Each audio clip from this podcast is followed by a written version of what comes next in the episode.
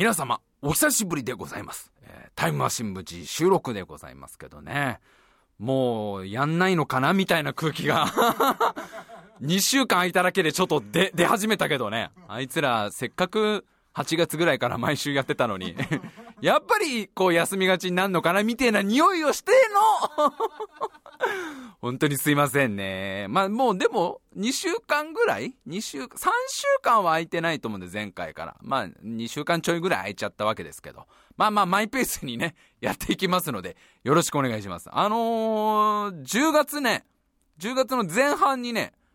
関検受けてきましたよ、関検。えー、っと、あの正式名称が、日本漢字能力検定か。受けてきましたよ。あのーまあ、3、4ヶ月ぐらい前に、このラジオで、ちょっと関検を受けようかなと思ってると。あの、申し込んだって話までしたんだよね。あまりにもこう自分が漢字を使いこなせないと。漢字がもう読めないし書けないし、このまんまだとちょっともうよろしくないから、ちょっと勉強も兼ねて受けようって話をしたんですよ。関検の10級を受けてきたんですけどね。あの、まあ、10級ってのは知らない方のために説明すると、小学校1年生レベルという、極めて難易度の高い、いや、だってもうだって小学校1年生レベルの漢字だからさ、相当ハイレベルですよ。そりゃそりゃそうですよ。だってひらがなじゃない、もう漢字が出てくる。違う、違う。やっぱね、あのー、10級からやった方がいいだろうと。あの、まあ、この間も話しましたけど、こういうね、なんか級をさ、取るももの、検定ものっていうのは、こうやっぱり1個目からちゃんとやってった方が、いきなり3級とかね、いきなりそのなんか準2級みたいな話もいただいたんですよ。違うだろいきなり3級なんかやっちゃったらやっぱおごりが出てくる。そ、そこで満足しちゃうじゃん、絶対。あ、俺も、さ、関係3級なんだ、3級なんだなってなったらそこで安心しちゃって、もう成長がないでしょ？やっぱりもうダメじゃないですか。停滞するってことは、それはもう退化してることなんだから。で、10級から始めていけば、10級ってまだ人前で言えないじゃん。小学校1年生以外は。小学校1年生は言えるんだろうけど、友達の前で、僕関係10級持ってるぜって言えるんだろうけど、ちょっとやっぱ33歳ですから私も。33歳でなかなか俺関係10級でって言えないじゃん。そうするとやっぱりこう自然にもう1ランク1ランクって上に上がろうと思うでしょ？だから俺は、やっぱり1個目、10級から受けようっつってね。で、これだから、1年に3回関係あるんですよ。年に3回だから、あの、次もう2回受けたら19、8でしょ？だからこの1年に3級ずつアップしていくと考えたら、3年半ぐらいでもう1級取ってるわけですよ。ついその3年半前ぐらいは、ね、あの、維新伝心の伝のね、伝えるっていう漢字すら間違えていた男が、あともうこれからもう東京オリンピックの頃には、一級取れちゃうんだから、この計算でいけば。関係一級なんてすごいんだから。関係一級ってちょっとこの間も話したけど、本当にいわゆるそのさ、常用漢字とかじゃないの出てくる問題が。普段使う問題じゃなくて、あのもう教師とかを封印するための お札とかに書くような、何かしらの封印の時にしか使わない漢字だよ、もう。何かをこうさ、閉じ込める時にさ、使うような、迷路みたいなやつだよ、もう。漢字なのか、10円ガムの迷路なのかわかんないような、あの、そういうような奴らが出てきちゃうんだから、1級なんていうのは。だからまずこれは、やっぱ10級から、ちゃんと受けた方がいいだろうと思って。で、まあ、受けてきたんですけど、関係ってあれ、すごいたくさんの人が受けんのね。なんか全然俺、その辺も知らなかったんだけどさ、去年の、その、受けた人の数受験者数が約200万人って。すごくね？だって、え、日本人口1億6千万ぐらいだよね。だな、もうわかんない算数何パーセントになるかぜ、あー、今、これあれだ、算数検定もやんなきゃいけなくなっちゃうけど。え、でも何パーセント？でも相当だよね。え、ちょ、こういう時はゆっくり計算すればいいってのは知ってるんだよ。ただラジオをやりながらゆっくり計算していいものなのかっていう。1億、だって、え、50%で8000万でしょ ?50% の、だから本当にこいつ、本当にこいつ、え、その半分で、え、ちょっと待って、4000万にね25%。ああ、もうこれな、これ半分ずつにしていく計算時間かかんだよ。確実だけどな。確実だけど、半分で8000万人で50%だから、これ早送りしてほしいな。でも相当だよ。200万人っつったら相当だよね。かなりの数の人が受けてんだよね。まあだからなんかそんだけ、あれなんだ、まあ使い道があるっちゃあれだけど、やっぱ関係受けるって言うとあれでしょ？なんか受験とかさ、あの、就職とかですごい役立つっていうのが、もちろんあるんだろうけども、多分それだけじゃないよね。でもね。だって200万人全員受験生とかそんないないでしょ？今そんな受験生200万人とかじゃないだろうから。なんかもう、大人になっても受ける人とかいるわけじゃん。もう自分がどれぐらいの漢字使いなのかを知りたいっていうさ、もう極めて純粋、俺と同じだよね。つまりは。その今の自分がどれぐらいの漢字使いなのかを、村では一番と言われてきたけど、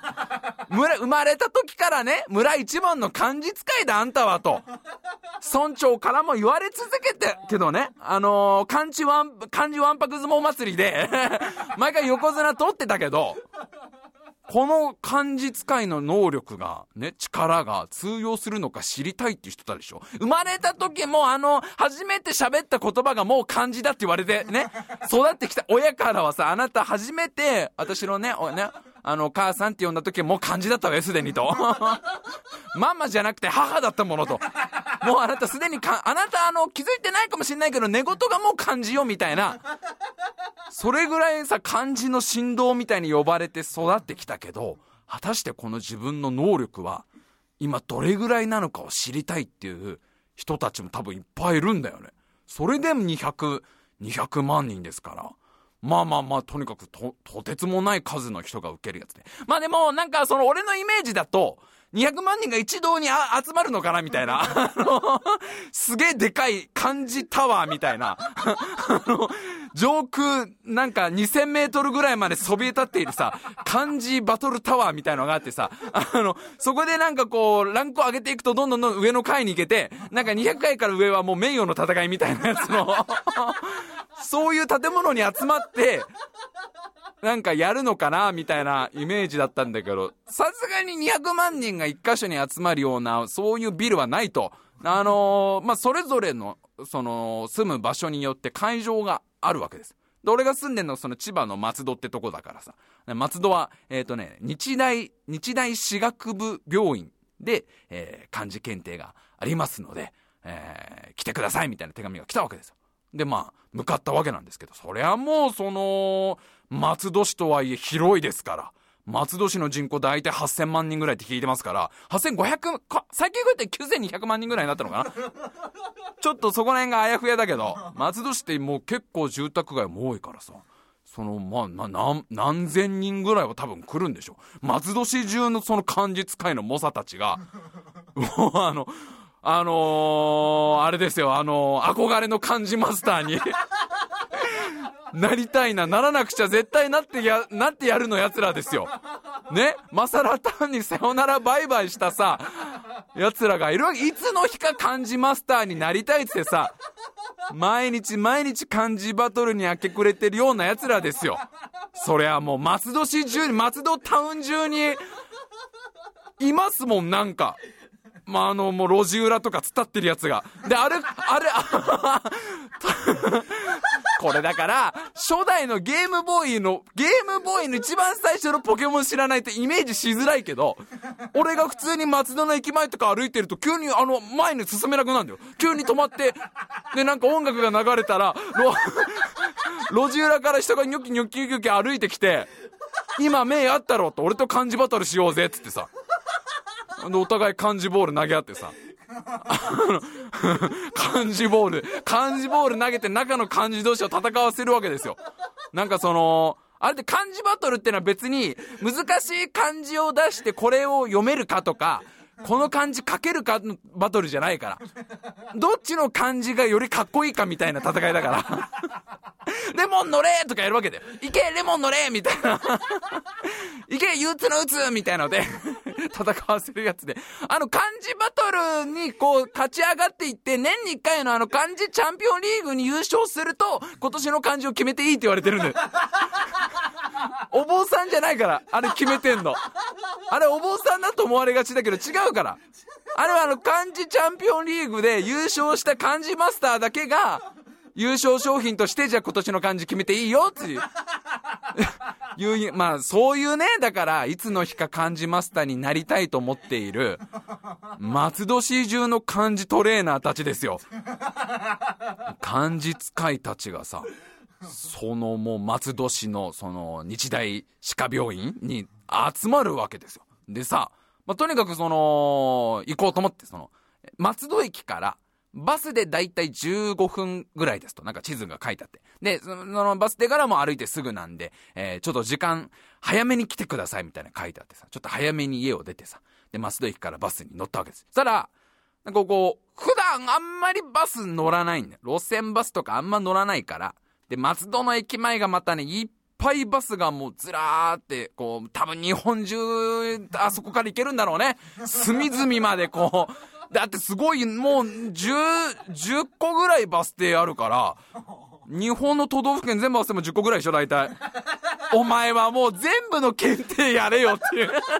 もうあの、日本地図検定もやんなきゃダメ。てか、小学校1年生からやり直した方がいいよね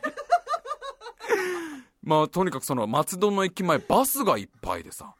もうさ、こっからもう、もうこっから試されてるわけだよ。そのちゃんとバス間違えないかなでもう試されてるわけ。で、その日本歯科、歯科病院、日本日大歯科、歯学部病院前みたいのに、こう乗ろうとしたらそのバスがなくて、探しても、あれどこだろうってなくて。で、見つけたのが、その日大病院前行きってのがあって。あ、これ、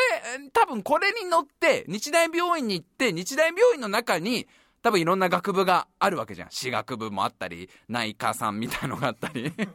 内科って今全部、全部セットにしちゃったけど、痛いの痛いの飛んでけかとかあるんでしょ？痛いの痛いの飛んでけを極める 痛いの痛いの飛んでけ分みたいなのとかね。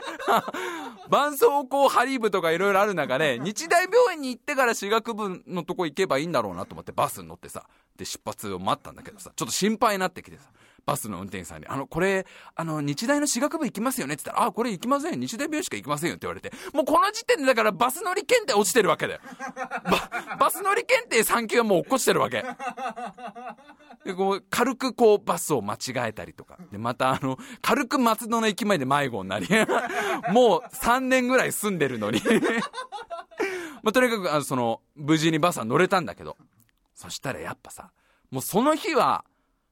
あれしかないわけ。もう、その、関係ぐらいしかイベントがない日だから。ね？すごい極端なこと言ったけど。10月のね、10月の15でやってたかな？日程。10月の15日なんてのはさ、関係しかやることないんだよ、日本中が。とにかく松戸市民なんてもうその日は関係ぐらいしかやることないわけじゃん。関係行くぐらいしかバス乗ることないわけじゃん。だからその、日大私学部前行きのさ、そのバスに乗ったらさ、もういるわけよ、その。あ、この人絶対関係受けに行くんだろうな、みたいな。なんだろう、もうわかんだよね、見てね、そういうのってね。なんかその、オーラが出てるっていうかさ、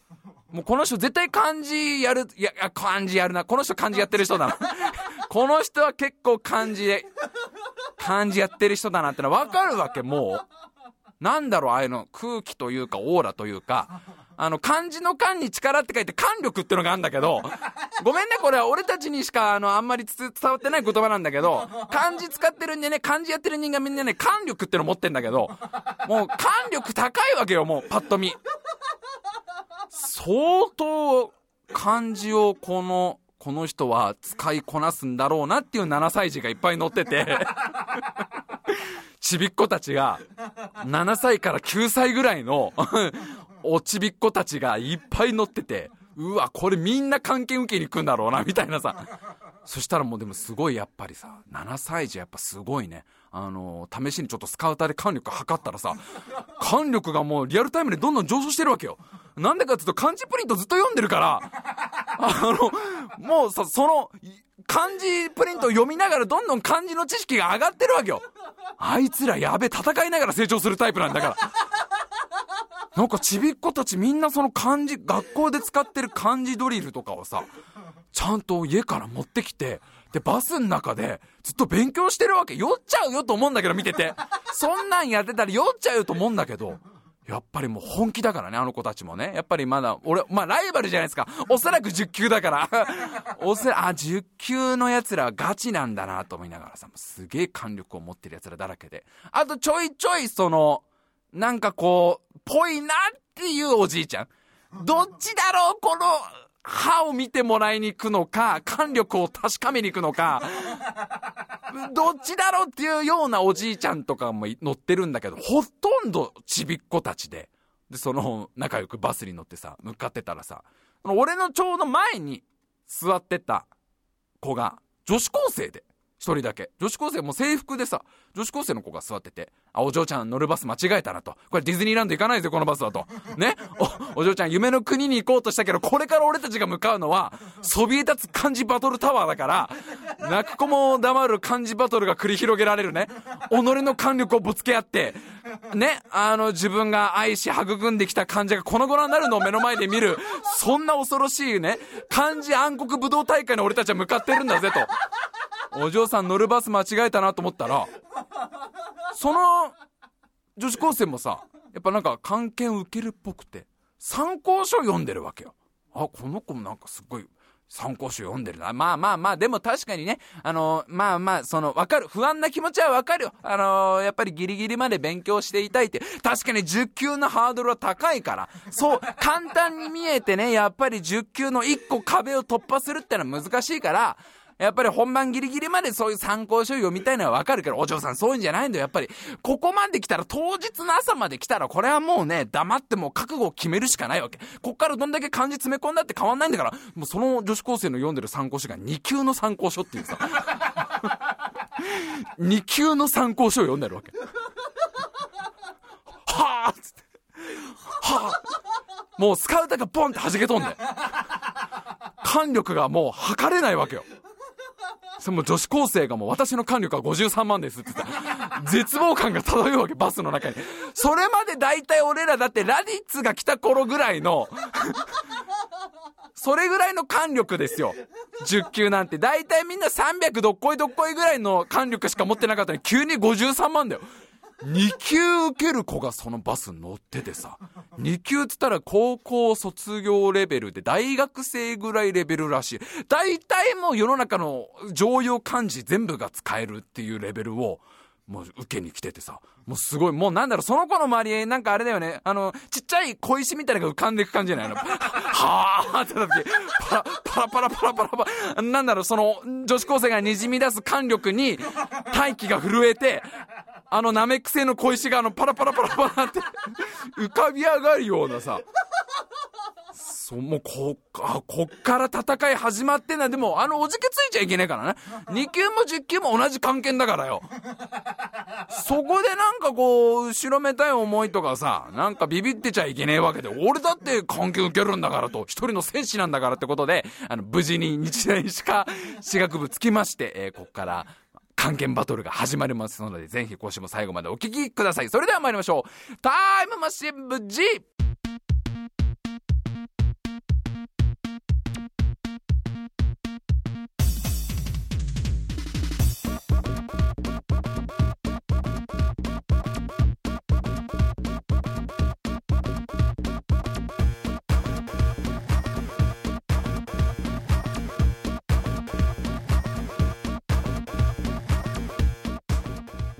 今週も始まりました。タイムマシン部 G お相手を務めさせていただきます白井亮でございます。そして目の前に座ってるのがエディカザールくんです。よろしくお願いします。お願いいたします。あのー、今エディカザールくんがちょっと計算してくれまして、えー、200万人っていうのは日本人口が仮に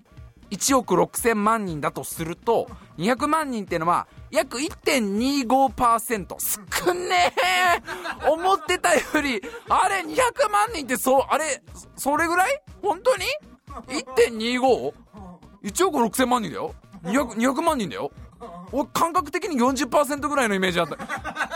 1.25、200万人って聞くとすげえ多いけど、100人にあ、もう、100人に1人ぐらいって言うと逆に多い感じしてきたからもう、わ、わ、やめれやいいんだよ。もうこんなのはもうさ。200万人って数字だけ十分多いんだから別に。無理してパーセントにしなきゃよかったんだよ。100人に1人ってなったらまあすごいわな。まあそんだけたくさんの人が受けてるわけだけど。まあまあまあまあその、バスで震えながらね、もう女子高生の2級を受ける女子高生と、もう本当に10級かわかんない。もしかしたら俺よりレベルの高い9級受けるかもしれない。9、もしかしたらの、に、もうあの、現存する人類では突破がほぼ不可能って言われてる7級を突破しようとしてるちびっ子たちかもしれないよね。あの、じゃあその女子高生は何なんだって話になっちゃうけど。まあまあ無事に、その日大歯学部につきまして、日大病院歯学部につきまして、まあいざその、関係受けようっていうのでさ、まず会場に入ったら、なんかね、あのー、部屋がいっぱいあるわけです。1級から10級までみんな同じとこで受けるんだけど、さすがに全員同じ部屋ってわけじゃなくて、1級の方はこの部屋に行ってください。2級の方はこの部屋に行ってくださいみたいなのが張り出されてて。で、俺がその受ける10級は、8級から10級までが、その合同で受けてもらいますみたいな、なんか大きい、えー、会議室みたいなとこがあるんだけどさ、そこで、えー、8級から10級までの方は受けてくださいって書いてあるから。で、その会議室に向かってさ、中入ったらさ、もうびっくりですよもう。ちびっこだらけなわけですよ。あれって、8級から10級がもう、もの、200人ぐらいの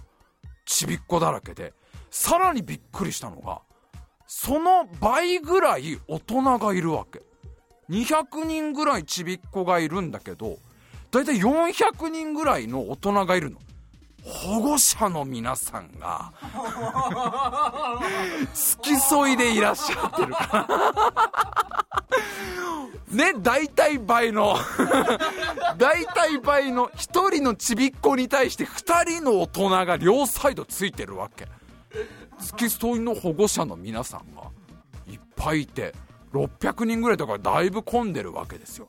うわ、すっげあ、でもこんだけ大人がいればね、400人ぐらいの大人と200人のちびっこで1人のおじさんが混じっても、大したことはね、ないし、これはもういいカモフラージュになるなと思ったら、その係のおじいさんが、えー、保護者の方は出てくださいって言ったらね、400人みんないなくなるね、あれね。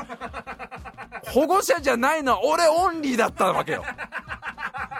綺麗にあの400人のフィルターが400人の隠れみのがさ、さーって、じゃあ頑張ってねーつって、ゆうた頑張るなよとかさ、パパ頑張れやーとか言って、おー頑張れ頑張れみたいなの言いながらさ、こう、綺麗に400人がいなくなって、あれ、保護者の方もう一人残ってますみたいな空気をすごく、なかなかの光景ないよ。200人のちびっこの中に1人だけ33歳のおじさんがいるってさ、なかなかないでしょ。あのね、考えが甘かったね。もうちょっとなんかさ、その、外国人の方とかもいるのかなと思っていた俺が甘かったね。遠くの方に一人だけ、外国人の、その、多分欧米の、ヨーロッパとかアメリカの方から来られてるっぽい方が、あの、発球のとこに座ってたから、10級エリアじゃなくて、右側から10級エリアがあって、真ん中9級で一番端っこ8級なんだけど、あっち8級だなっていうところに。日本に来て1年目ですみたいな方がいらっしゃって、10級は本当にちびっこしかいないね。もうあの、ちびっこの中でもちびっこのちびっこみたいなさ、あの、もう本当にあの、な、なんて言ったら、あの、わかりやすく言うとあの、友達100人作ろうとしてるレベルの、友達100人作る気満々の子たちだよね。ピッカピカなんだもん、もう。ピッカピッカののやつらなもん、もう。うわ、すごい、このレベルのちびっこの、まあおそらく1年生だわ。7歳児の、7歳児だけで、多分30人ぐらいいると思う。10級だけで30人ぐらいいて、その30人の中に、33歳のおじさんが同じ椅子に座ってる感じ。なんかあれだよね、あの、わかんないけどさ、NHK の番組みたいと思ったの、俺。あるじゃん、そういうの。NHK の番組とかでなんかさ、あの、自分の育った母校にクリエイターが遊びに行って学校の先生やるみたいなやつあったじゃん。あれっぽい雰囲気になってるわけ。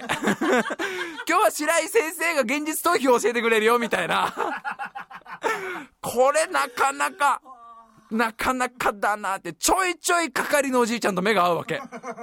係のおじいちゃん的には、この保護者の方話聞いてないのかなと。保護者の皆さんは出てくださいって言ってるの何回か言ってもこいつ出てこ、受験者だと？みたいな。あとで、隣の7歳すっごい見てくんのね、俺のこと。そりゃそうだよね。隣のちびっこからしたらさ、誰のパパなんだろうだから。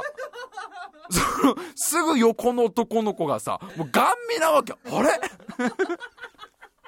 あれあれあれと。もしかしたらパパよりちょっと年上かもしれないおじさん。大きいにも程があるお友達がいるぞと。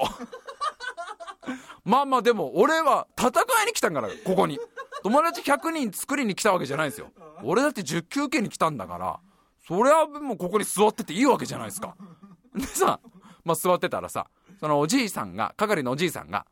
そのちび、受けるのがさ、まあ、ほぼほぼちびっこだから、ね、298人のちびっ子と1人の外国人の方と1人のおじさんだから、やっぱその298人のちびっ子たちのために、もう何回も、名前を絶対ちゃんと書いてねっていう。必ず自分の名前を書いてください。名前がなかったら、受かっていても不合格になっちゃいます。えー、確認してください。名前はちゃんと書いてますか？って何度も言うわけ。で、ああ、俺忘れてたからさ、いけいけいけねいけねえと思って。で自分のその、持ってきた筆箱からさ、このシャーペンを取り出してさ、で、名前を書くわけ。で、ちゃんとなんかこう、振り仮名みたいのも書いてさ、その白井亮ってこの振り、まあ、そもそも10級受けるのに自分の名前漢字で書いてるっていう矛盾とかいろいろあんだけど、まあまあ、それは置いといて、その自分のこう、振り仮名とか書いたの。そしたら、なんだろ、この、白井亮っていう字がちょっとこう汚くなっちゃったというか、こう自分的にちょっとぐちゃぐちゃってなっちゃったから、あ、これ汚えなと。ちょっと綺麗に書き直そうと思って。で、消しゴムを出そうと思ってさ。消しゴムそのシャーペンの後ろについてる消しゴムを出そうとして、蓋開けたら、ないのよ、そこに。消しゴムが。あれと。そのシャーペン普段あんま使わない。筆箱に入っててもめったに使わないからさ。この消しゴムを使い切っちゃったのか、なんかで外しちゃったのかわかんないけど、ついてないの。あれ？と思って。で、消しゴム持ってきてるよなと思って筆箱の中探すと消しゴムないわけ。おお え、う、嘘で、シャーペンその1本しか持ってないわけ。写真は何本か入ってるわけですよ。中、こうね、シャーペンの中出したら。でも消しゴムどこにもないわけ。うおこれ？えまさかのと。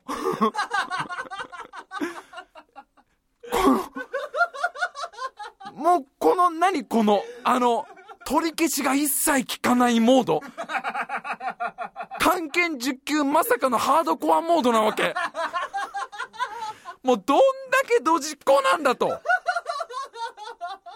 そのさ、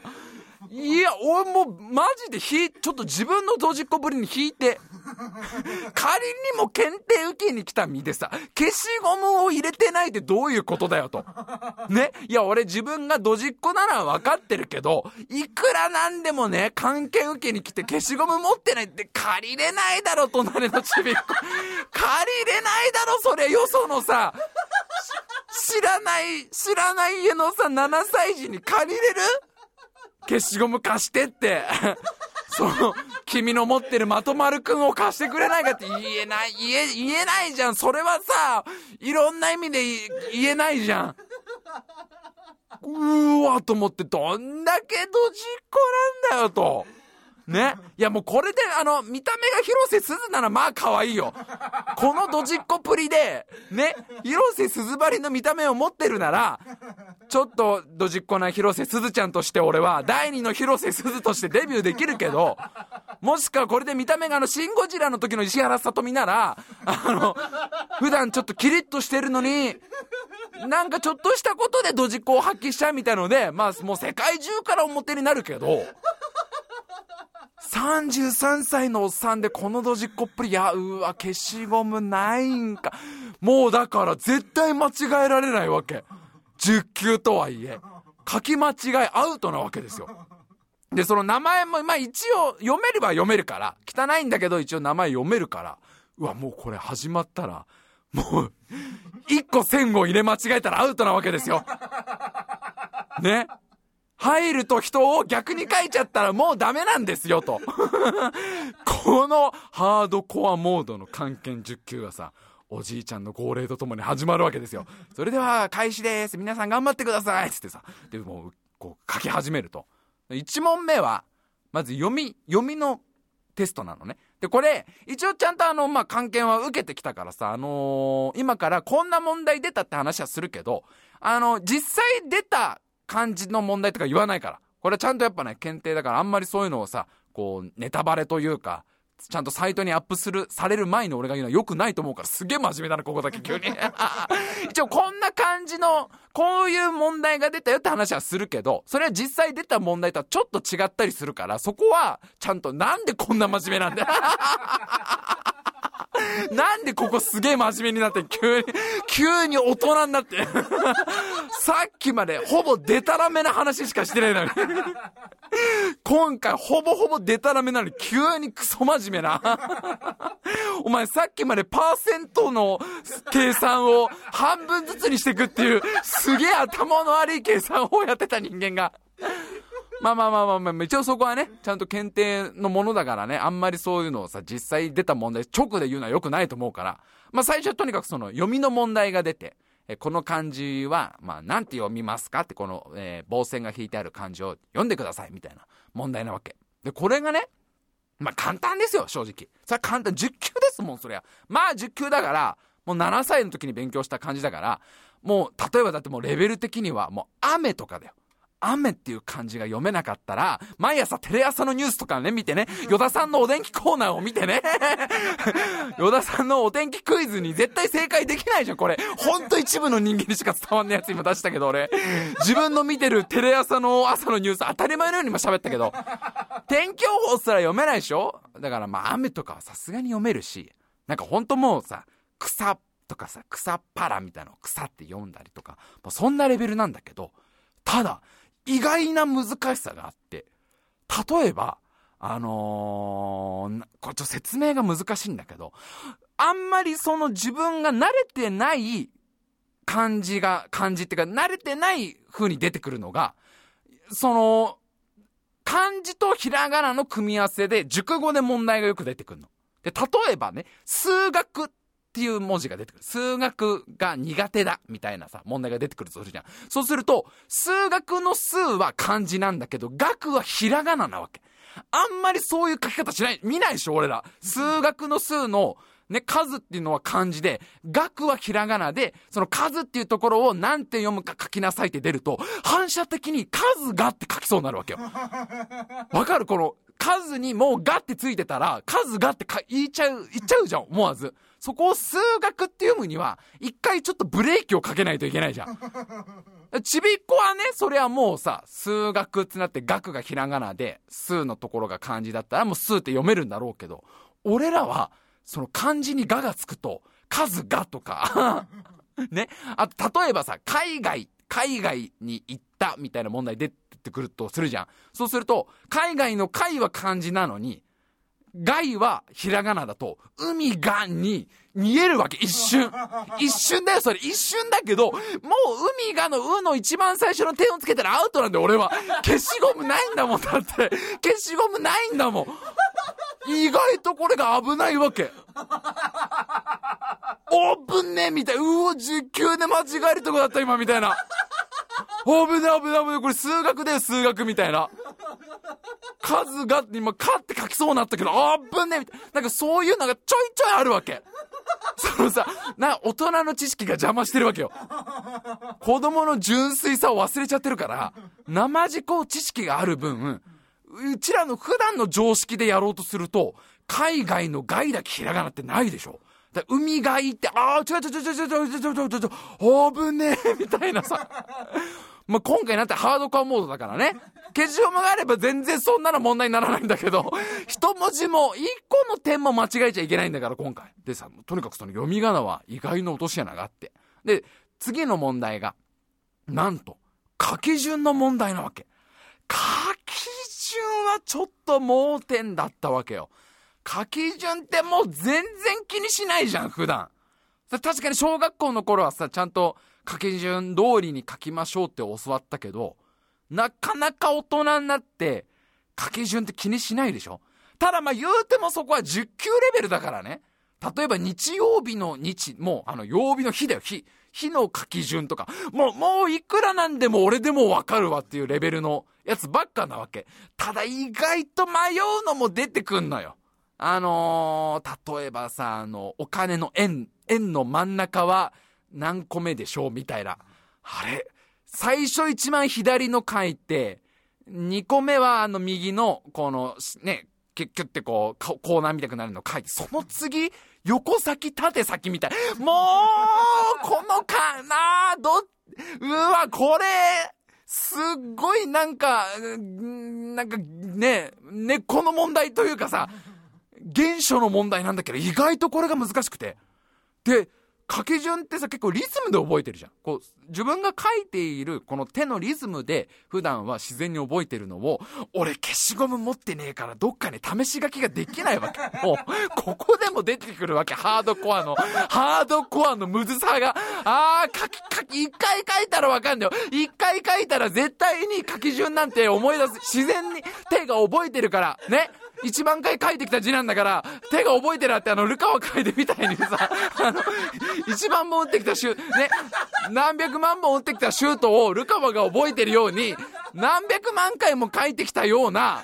円っていう漢字なんか覚えてるに決まってんだけど、試し書きができないんだよ。でも夢中に33歳のおじさん空中に漢字を書いてるわけ。10級のテーブルで33歳のおじさんがもう夢中になって、これ、え、3画目で合ってるよな、ここのもう、ここのパーツ4画目だよな、とかさ。白熱してんじゃねえよっていう本気で10級に白熱してんのも俺も。あれ？みたいな、もう、結構あるんだよ、でもそういうの。あれこれ何個目だっけなみたいのをさ、一生懸命指でエア漢字を書きながら、なんとかそこもクリアして。で、最後が一番メインの問題の書き取りですよ。漢字を書いてくださいと。このひらがなを漢字に直してくださいっていうのが出てくるんだけど、まあ、これもまあまあ10級ですから、もうそれはもう本当に簡単ですよ。本当に。あのー、例えばもう春夏秋冬のもう春を書いてとかさ、秋を書いてとかもそんなレベルなんだけど、これもね、やっぱりね、大人が邪魔する。大人の知識が邪魔すんだよね。なんか、なんでだろう。その読み方で、いろんな漢字当てはまんじゃんと思っちゃうわけ。例えばね、お母さんが悲しそうっていう問題が出たとするじゃん。で、悲しいってみんな普通の悲しいを、普通は書くでしょ？小学校1年生だったら。けど大人だとやっぱ愛戦士の愛の方を書きそうになる。あっちのさ、哀れの方の なぜならそっちの感じの方がより母の悲しみが伝わるから 母さんが悲しそうな顔してるってなった時に、ね、哀愁の愛の方が、母さんの、ね、母としての悲しみと、そして女としての悲しみもそこに何か乗せられる気がするじゃん。そうすると書きそうなんのね。この悲しいはあっちの哀愁の愛でいいのかなみたいなさ。まあでもそれを書いちゃうと意味が変わっちゃうから、お母さん何があったんだっていうさ、お母さんまだ僕に何、全部を伝えたわけじゃないんだなっていうさ、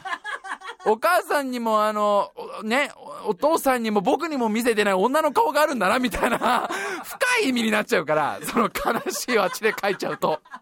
そこをぐっと耐えながら簡単な方の悲しいを書いたりとか、ね、友達が、あの、僕を見て笑ったっていう笑うをさ、あの、虫が書いてある方の、あざ笑うの方の笑うを書きたくなるじゃん、やっぱ。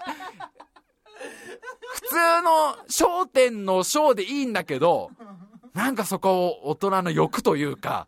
友達が僕を見て笑ったをさ、あの、あ、あざ笑う的な意味のある本、意味はもう全然変わるけどね。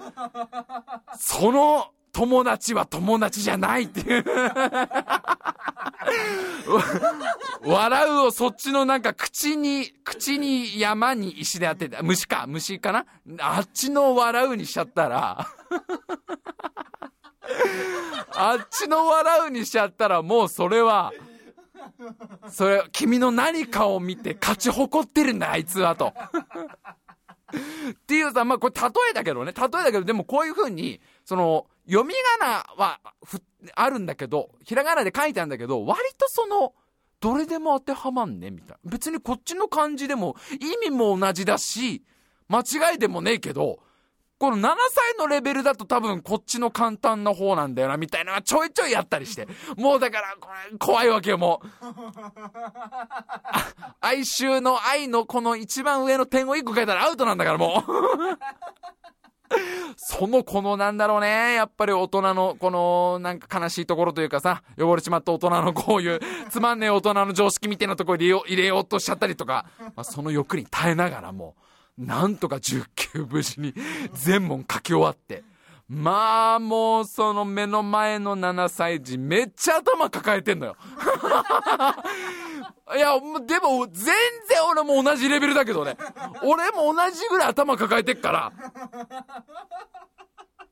いや、この目の前の男の子と同じように、俺も、うわ、わかん、わかんねえんだけど、わかるんだけどわかんねえみたいな。なんかすごい貴重な経験だって、あの、すごい一生懸命な子供たちに混ざって、俺も超一生懸命になってる。あんまないじゃん、このパターン。一生懸命なちびっこの真ん中で、微笑ましくなってるとかはよくあるかもしんないけど、俺ももうガチンコだから。本気で落ちたくない。なぜなら、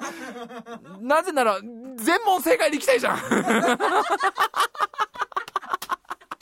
そこは、いくら俺でもだよ。全問正解できないでしょ、そこは。一問でも間違えたくないからさ。そりゃ真剣になるよね。いや、ちょっとまだね、まだちょっとね、合格発表返ってきてないんですよ。結構先らしくて、11月ぐらいかな ?11 月の終わりぐらいに、来るらしいんだよ。で、多分その時に点数とかも教えてもらえんのかな。うわー、これやだなー全問正解じゃなかったらこれマジできついなマジできついな本当に。いやー、ハードコアモードとはいえ。で、まあ、関係終わってさ、受験のその、時間50分ぐらいだったのかなまあ、50分ぐらいやって、終わって、で、そのおじいちゃんが、あの、お疲れ様でしたつってみんなよく頑張りました。えー、それでは、あの、忘れ物を絶対しないようにしてお帰りくださいつって。で、こう、ドアが開くわけ。で、もう俺結構先頭ら辺に座ってたから、もうちょっとやっぱ、さすがにちょっといたたまれないというかね、空気的に早くもうパパッと出ちゃおうと思ってすぐ荷物まとめて、その、もうほぼ1万乗りぐらいで、その会場の部屋の外出たの。そしたらさ、目に入ってくんのは、まあ、それはもう待っていた保護者の皆さんの列だよね。なんかこう、廊下の左右をさ、あの、保護者の皆さんが、アーチのような感じですよ、若干。マラソン大会の最後の直線の観客みたいな感じになってるわけ。両隣のもう左右両隣が保護者の通路をおじさんが、ま、歩いていくあの感じ。保護者の皆さんも最初になんかおじさんが出てきたんだもんね。うちの子かしらってこう見たらさ、なんか、おじさんが、同年代が出てきたっていう。あれがだいぶきつかったけど。ちょっとね、皆さん、あの期待していてください。まあね、取れたと思うよ。10球。全力は出せた。全力は、全力は出せたので、これで跳ねて俺も10球ホルダーになれたんじゃないのかな。遠いな、1球 まず俺はドジっ子検定をさ、受かっちゃったらダメなのか、ドジっ子検定は。ドジっ子検定1級になっちゃうととんでもねえドジだからね。ドジっ子検定のレベルを下げていかないと、なんで消しゴムを忘れちゃうかなっていうとこで。まあこんなところで、ちょっと今週ちょっとごめんなさい、コーナーお休みでございます。えー、次回はまたやりたいと思いますので、ちょっと今週お休みさせてください。えー、あとですね、ちょっとお知らせで、えーと、今週のこの放送をもって、タイムマシン部 G が終わりますと。YouTube だけ。またお前その、最終回ネタをまたやったなっていう空気を、笠原さんの目からすごく感じまして。おそらくそれは、全リスナーからの目でも、あるなと。お前またその、終わんねえのに終わるって言ったなと。YouTube 側だけちょっとやめますと。えっ、ー、と、今後の配信は、ポッドキャストのみにしたいと思います。かれこれ YouTube で2年間、3年間やってないか。2年ぐらい YouTube 側でも配信していたんですけど、えー、ちょっとここいらで、えー、ポッドキャストオンリーに 戻ってきましたっていう、本当に 散々お騒がせしてえー、ポッドキャスト戻ってきましたので、えっ、ー、と、今後はずっとポッドキャストではやりますが、YouTube 側では配信されませんので、えー、ご注意ください。もしなんかあの、ブラウザー上で聞きたいっていう方いたら、タイムマシン部のね、あの、シーサーブログの方でも聞けたりしますので、えー、そちらでぜひ聞いていただければ。で、今あるこのタイムマシン部 G の、あの、YouTube のチャンネルは残しますと。消さない。なんか、なんかアップすんだろうと。なんかさすがにね、せっかくチャンネル登録もしていただいたし、これまでまあずっとね、YouTube でも続けてきたので、まあ今後はなんかあのー、動画をなんかアップできればいいかなと。あと一応俺があの、趣味でやってるゲーム実況が 時々やってるゲーム実況のアカウントが実はあるというね。で、あれをまあそろそろ一緒にしちゃおうかなみたいな。だからゲーム実況とかちょいちょい上げたりとか、まああの、なんかどっか行った時の映像ちらっと上げたりするぐらいで、えっ、ー、と、残しはするんですが、放送はポッドキャストのみになりますので、えー、ご注意くださいといったところでございます。それではメールアドレス参りましょう。タイムマシンブジ at gmail.com タイムマシンブジ at gmail.com スペルはタイムマシン英語で書いていただいて bug at gmail.com でございます。皆様からのメールお待ちしております。